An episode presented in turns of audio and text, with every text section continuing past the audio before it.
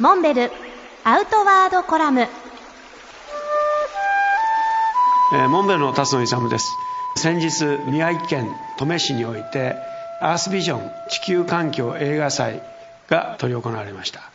このイベントそのものは地球環境について特化した映画祭でこれまで20回にわたって東京で行われてきましたが今年初めて被災地宮城県の登米市で開催することになりました。今回数多くのフィルムが世界中から送られてきたわけですけれども対象として選ばれたのが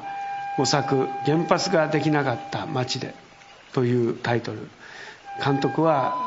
鎌田明さん。43分間の短編の映画でこれは三重県の芦浜に1963年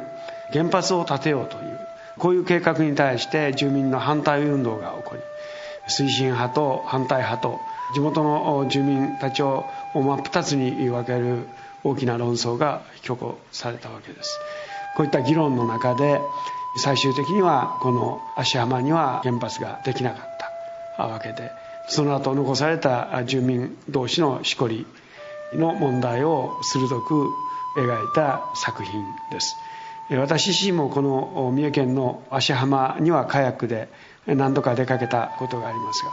素晴らしい自然環境ほとんど手つかずの砂浜そういった環境に原発ができるのかとそんな思いを持ったことをこの映像を見て思い返しました。それ以外にも多くの作品がそれぞれ子ども映像大賞等で選ばれたわけです。私はその最後